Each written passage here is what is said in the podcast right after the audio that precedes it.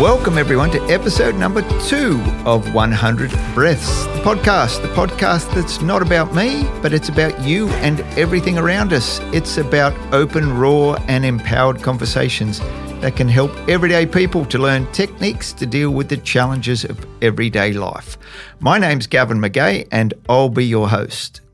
Well, I have to say a big thank you to everyone that joined us on episode number one of 100 Breaths. That was a landmark episode, and we've had some great feedback, some great words of encouragement to keep this machine turning. So, thank you very much to everyone. Let's get stuck into it now and move straight into episode number two of 100 Breaths. And what have we got in store for you today? Now, I've got a story for you, one that happened to me a couple of weeks ago. I was a couple of weeks ago, I was invited to speak at a retreat. This retreat was called the Fine Flow. And there was a group of 10 ladies in the retreat, and the retreat was about low toxing their life. And I was the inspirational speaker. Now, I had 60 minutes to change their life. Was that possible? Well, on the Saturday morning, it was around about 6.30 and I'm lying in bed and I was presenting around about 11 o'clock that day and 6.30 I could hear this dog starting to, to cry and whimper. And I thought, geez, that's that's a bit concerning. And I heard these cries get a little bit louder and a bit more closer together. And then I had this awakening that that's one of our dogs. We've got two two huskies, Sienna and Max, and I've jumped up, I've run to the back door, flung the back door open, looked out over the backyard, and there's Sienna she had managed to wedge herself through the vegetable garden fence.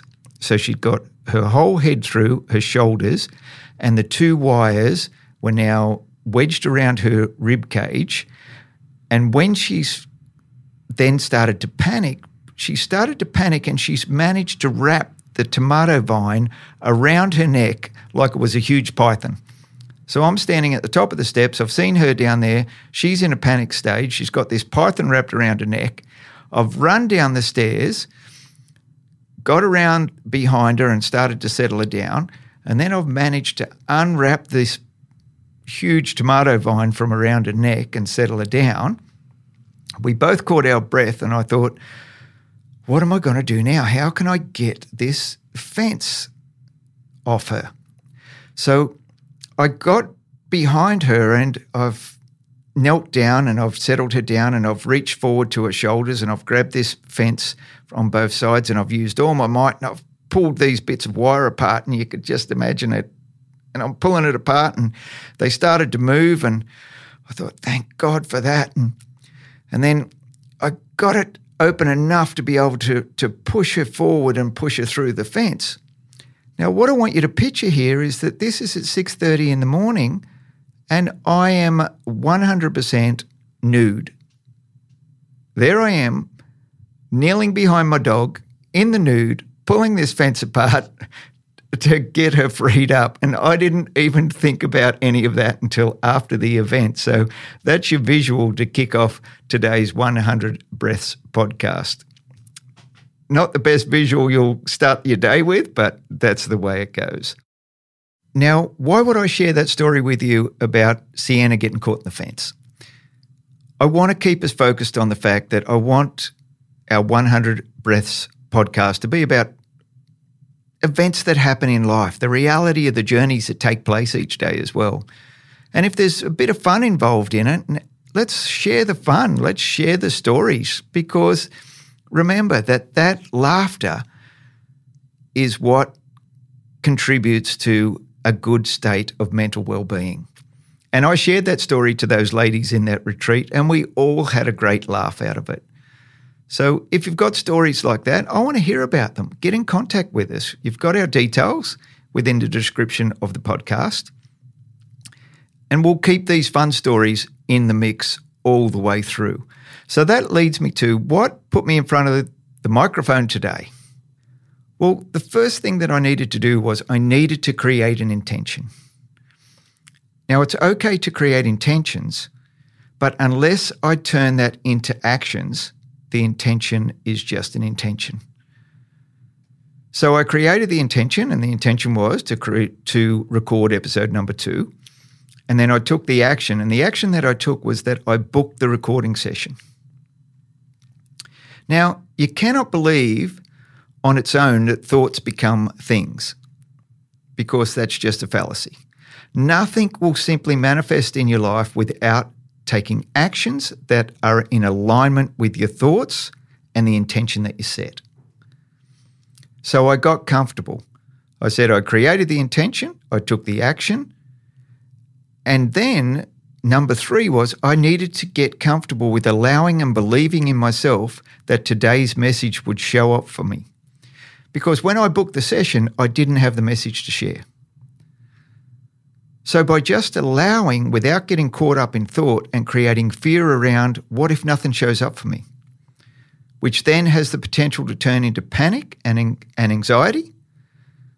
But by the allowing and by, by me just simply allowing, it keeps me out of my thinking mind, out of creating projections, out of all the what if scenarios that the mind creates. And the simplest tool that I used to manage my allowing was moving into my breathing awareness. Because when I come back to my breathing awareness, just that simple breathe in, be aware, it centers me every time on the present moment management of now. So there's our first message for today. Think about creating intentions, taking actions, and believing in yourself even if you don't know how it will show up. And then if you need to get yourself centered back to removing yourself from forward projections, come back to the present now by taking an awareness of your breathing. It will do it each and every time.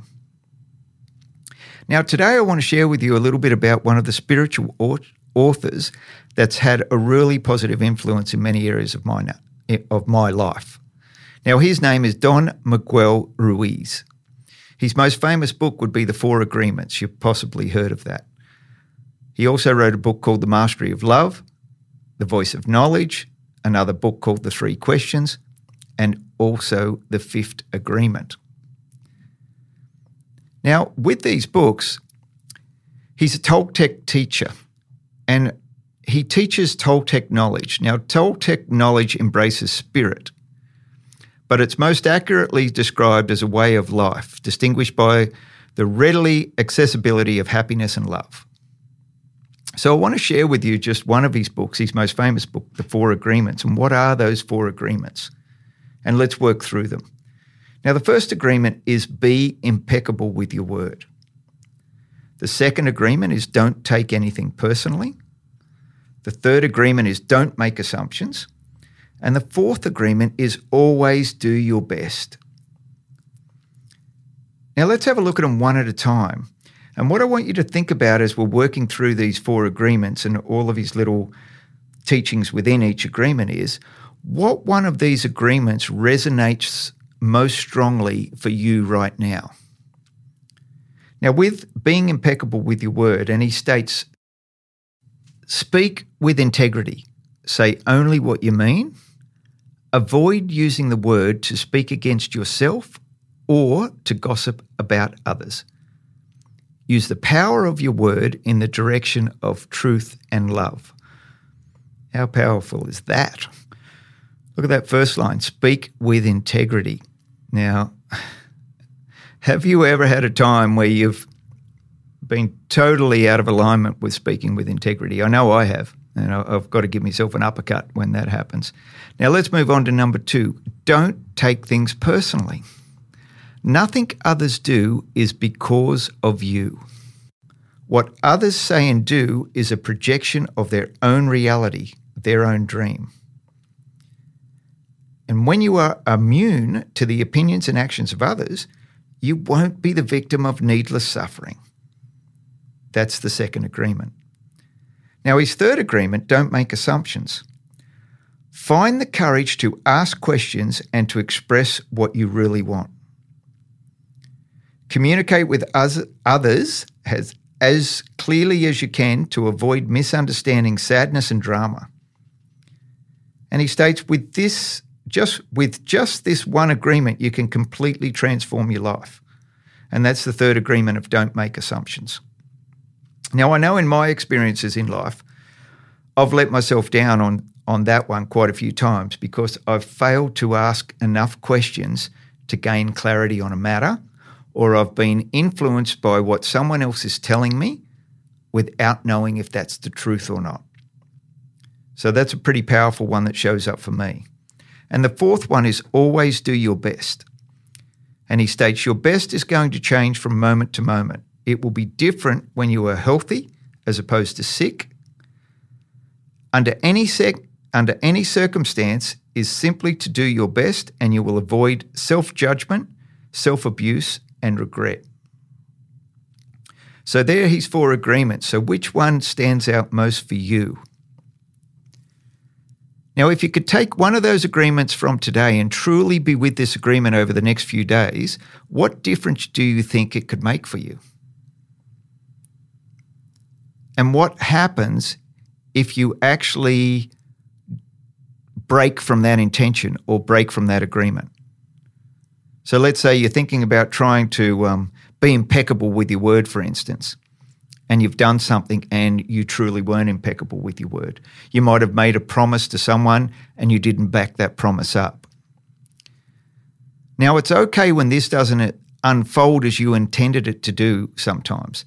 The learning is from the acknowledgement that you let yourself down and the awareness around continuing to grow stronger and more congruent with each agreement.